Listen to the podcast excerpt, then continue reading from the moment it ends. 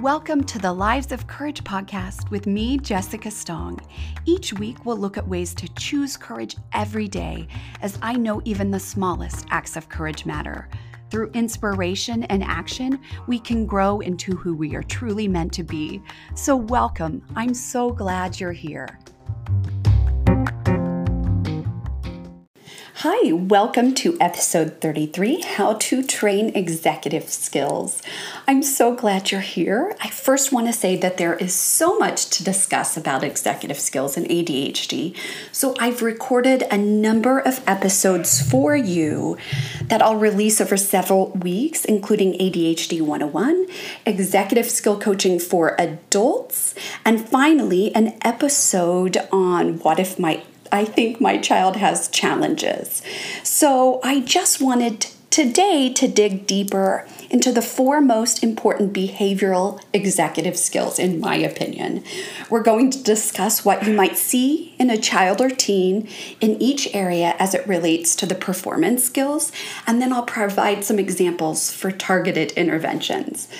Please note that I provide a free one hour session to discuss what's going on in your life and how I offer recommendations and suggestions on what could be happening and what you can do to support yourself, your child, or even your partner. You can book that online at jessicastong.com. Thanks so much. But anyway, let's get real here. Are you growing increasingly frustrated with your child's outbursts, disorganization, or forgetfulness at school, at home? I promise you, you are not alone. We can teach these skills like emotional regulation, or organization, and working memory. But let's be clear here instead of just inundating your child with reminders or arguments about chores, following directions, cleanliness, we will work with your child to find practical solutions that foster both cooperation and connection. As a quick reminder, as we talked about last week, executive skills are a set of brain based functions that help teens and children and adults regulate their behavior, set goals and achieve them, balance wants and desires with needs and responsibilities, and balance the desire for independence with the need for guidance. As we also discussed, the prefrontal cortex mediates executive functioning and it contains four major circuits. The what circuit controls working memory, helps us educate, uh, execute plans, goals, and specific, specific steps needed to complete a project. The when circuit, which helps us organize the order in which we complete activities and address timelines. The why circuit controls emotions, what we think about and how we feel. The fourth circuit controls self awareness of how we're feeling and what is happening to us. It's important to note that neuroscience tells us that our brains are primed for acquisition of new skills, driven to explore new experiences and more intense social and emotional relationships, especially in the teen years. And especially as we're developing um, our executive skills and that prefrontal cortex, our brains are driven, for better, for worse, to take risks. So even teens with good executive skills struggle with behavior governed by these skills because they are not yet securely developed in this prefrontal cortex area. So we often see like this Jekyll and Hyde type behavior. One minute they're cool and rational, and they've got those ability to use their cognitive powers for good. And then the next minute, they're screaming, they're emotional, they're irrational. That anger that we sometimes see, and they're flooded with emotion. So, therefore, they can't use that rational part of their brain. And it's really important to help them understand what is happening. So, today we're going to focus on what I believe are the four most important behavioral skills and that is because there are, you know, uh, those 11 skills, so it's really overwhelming to know where to start. But I find these skills can help all the others. So, first, we're going to look at response inhibition, the capacity to think before you act. This ability to resist the urge to say or do something allows us the time to evaluate a situation and how our behavior might impact it. I want to be clear here this is a lifelong process, but we begin to develop the foundation necessary for success in these areas. We see adults that still struggle with response inhibition. We see parents the how do we um, control something and how do we give our times to ourselves time to stop to think and then do. So i think that's an exceptionally important one as we're moving forward um, with developing this in our children and teens but well into adulthood. The second important behavioral um, executive skill is emotional control the ability to manage our emotions in order to achieve goals, complete task or control and direct behavior. The third executive skill that's important is flexibility, the ability to revise plans in place of obstacles, setbacks, new information, or, and this is really important, mistakes. It relates to an ab- adaptability to changing conditions and the ability to consider another person's expectations. And finally, I want to discuss today metacognition the ability to stand back and take a bird's eye view of oneself in a situation and to think about others' theories of mind. It is an ability to, to observe how you problem and solve. It also includes self monitoring and self evaluative skills like asking yourself how did i do? Or did that how did that affect the other person? What was the other person thinking in this situation? I also um, we will get to this when we talk more about um, metacognition in another um, podcast episode, but Dr. Daniel Siegel's work around um, mindsight is very important here, and also brainstorm as it relates to kids' um, teenage development. So, just to be clear, we see especially you know in the preteen teenage brain that there are dramatic changes in neurotransmitters that affect behavior so i always talk about and look at dopamine changes. Changes in distribution plays a role in emotional responses and ability to experience pleasure or pain. This results in mood changes, difficulty with emotional control, increased sensation seeking and risk taking behaviors. Kids with executive function issues or um, ADHD in particular are always looking for those dopamine boosts or like dopamine hits essentially.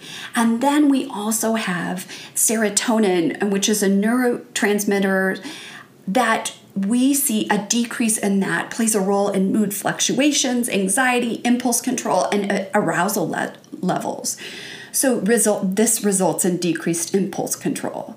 And we know what unbalance looks like in these areas.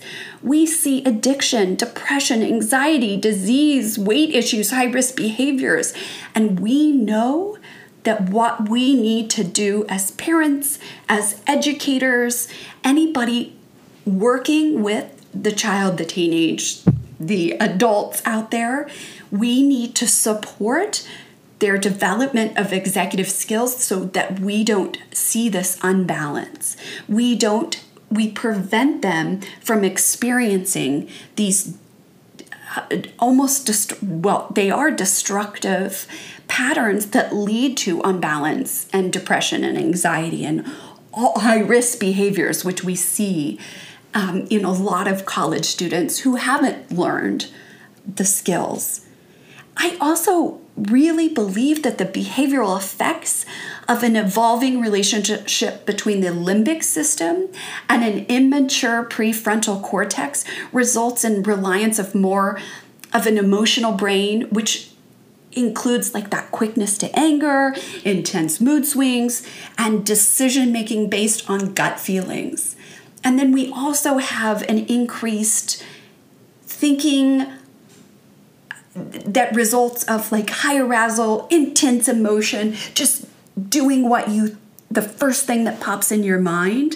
And so if we can work out how to to develop the scaffolding while that prefrontal cortex matures and then really helping the limbic system. I'm doing a really interesting program for myself um, called DNRS dynamic neuro retraining system and it really looks at our limbic system. I'll talk about that in another podcast. But so what do we do with these four important executive skill areas? Well, I have compiled a few tips and ideas that I want to present to you. Please know that these are tips, they are not recommendations. When I work with someone in a coaching relationship, I tailor these specifically for the child. Um, but I just want to offer these to you today. So, as it relates to response inhibition, we want to assume in the present presence of peers that our child, teen, our youth will have reduced impulse control. We know this. We expect our kids to choose fun activities over challenging or less pleasurable ones at the moment. But what we are doing is helping our children learn, helping our children learn to delay gratification. You use and employ waiting periods for things they want to do or want to have. It's not immediate gratification all the time. You require your teen to earn some of the things that they want in order to, to teach these skills. You prepare your child for situations that require res- impulse control by regularly reviewing rules in advance, role playing. Um, you talk about these things, and immediately before your teen goes into a situation that may test response inhibition, you review the specific rules again. It is stop, think, do, always. I, and and that is in all aspects. So it is really building those skills to help them to stop and to think and and not just go with the crowd. But that is something that takes so much time and so much awareness. But i know you can do this. As a parent you have the tools you have the emotional control you have the response inhibition developed in such that you can train this. And sometimes we expect kids to just learn this on their own. And I get very frustrated because it is a skill, it's not a personality defect. You help them learn these skills. I also want to talk about emotional control. I want you to think about the rules that you set for your child.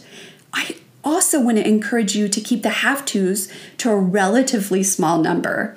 I think about this as it relates to working memory issues, but we just help them and we're transparent about what we expect for them. We teach mindful practices to our children, those calming strategies. We let our kids know about appointments, family gatherings, and other events not scheduled by the kids for fun so that there are no surprises. We're building in what to expect and then we're using communities, communication strategies that invite discussion rather than confrontation. So I really think that communication is key here, and we'll get this to this at later in this podcast. The next area that I want to talk about is flexibility. So, whenever possible, of course, provide advance notice or warning for what's coming up next, especially when it does not conform to your child's expectation. Kids, all kids, regardless of issues with executive function have troubles with transitions. And this might be the transition from getting home from school to getting to homework it's the transition from a, for, for a new school year or from home to school. So I want you to think about how to teach flexibility so that those transitions can get easier over time. With flexibility, it's also important to maintain schedules and routines whenever possible, but help your child know and and understand what to anticipate should they encounter a situation that is outside of their control and help them develop a script for it. So we are developing those coping mechanisms coping mechanisms. That's easier said it's hard for me to say that but we also like we're role playing a lot we walk our teens our kids through um, anxiety producing situations and for specific situations or expectations be clear and specific about any non-negotiable rules in situations where your teen might want something for you remember that your maybe becomes their yes. My child is not okay with me ever saying maybe. It's that inability, it's the the inability um, to have and they haven't learned flexibility yet, right? It's that black or white thinking that we see show up so many times in our kids and our teens. And assume that when your child comes to you with a question about some activity that they like to do, in their mind, they've already committed to the activity happening. I do this to myself. I'll go and I'll tell my husband, What do you think about this? But I've already decided that this is a great idea and that I want this to do. Um, so it's just building those skills necessary so that they don't get to be an adult who have just troubles with flexibility. Okay, finally, I want to talk about metacognition. I want you to provide specific praise for key elements of task performance by recognizing strategies that your child uses. I want you to encourage your child to evaluate their performance on a task or a social situation. For example, um, my child was around someone and the child was having a lot of problems, a lot of anxiety, a lot of fear um, that came up as um, jittery and um. And I, I, I said, How does that make you feel? What do you feel when you're around this person? What does that make you feel like? What do you think about? And, and how do you understand that behavior? And then also encourage your child to look at their performance and ask for performance evaluations as a way to improve behavior or improve performance.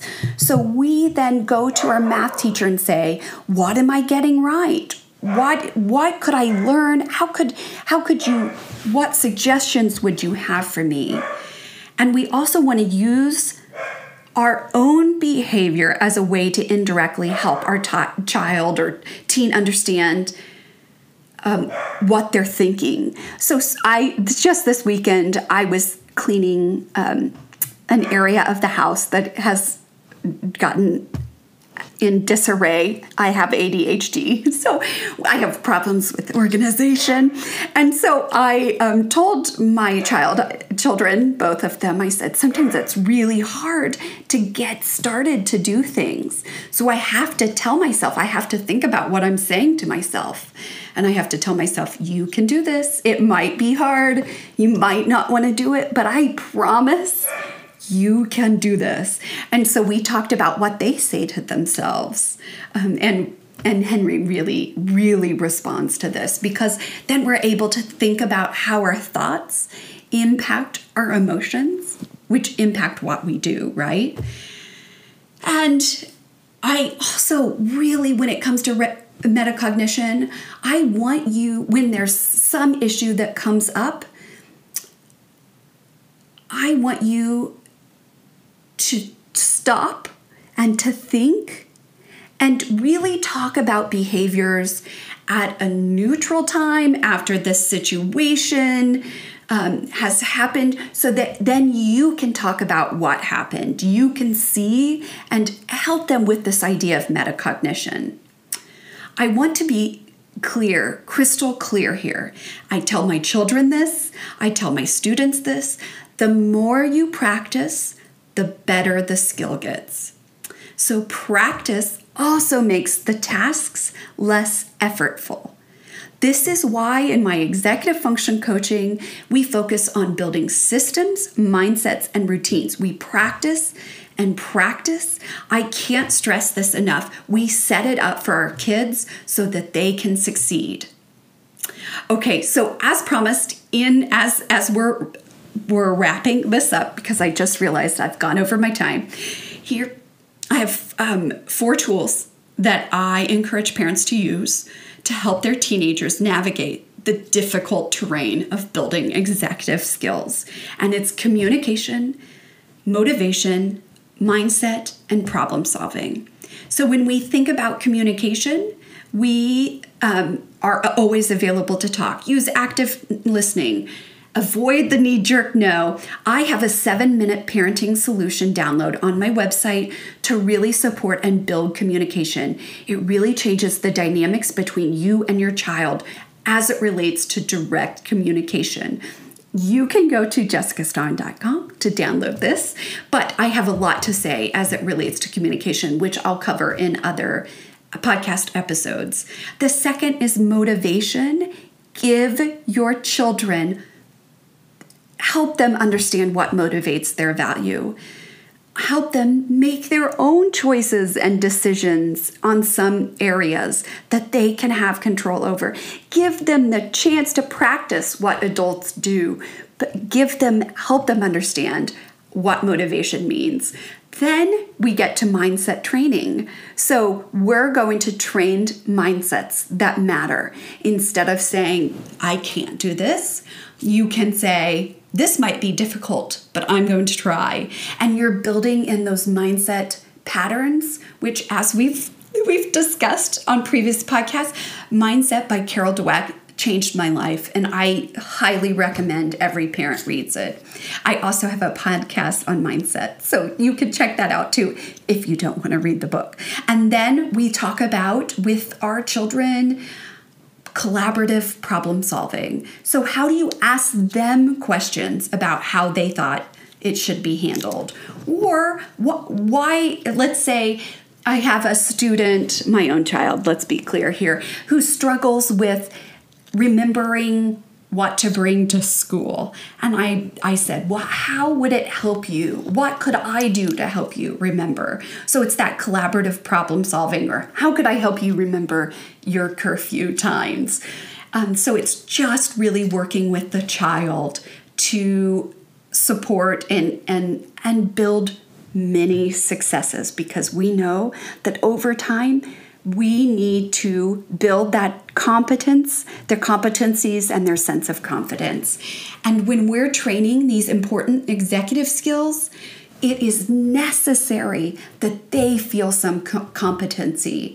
I want to thank you again for joining me. Please, please email me at hello at jessicastong.com if you have any questions in any of these areas. I, I'm happy to talk to you. And especially if you want to sit down with me and just ask questions about executive skills, you know, I have that free consultation. So you can book that online. I thank you and have a courageous week. Thanks.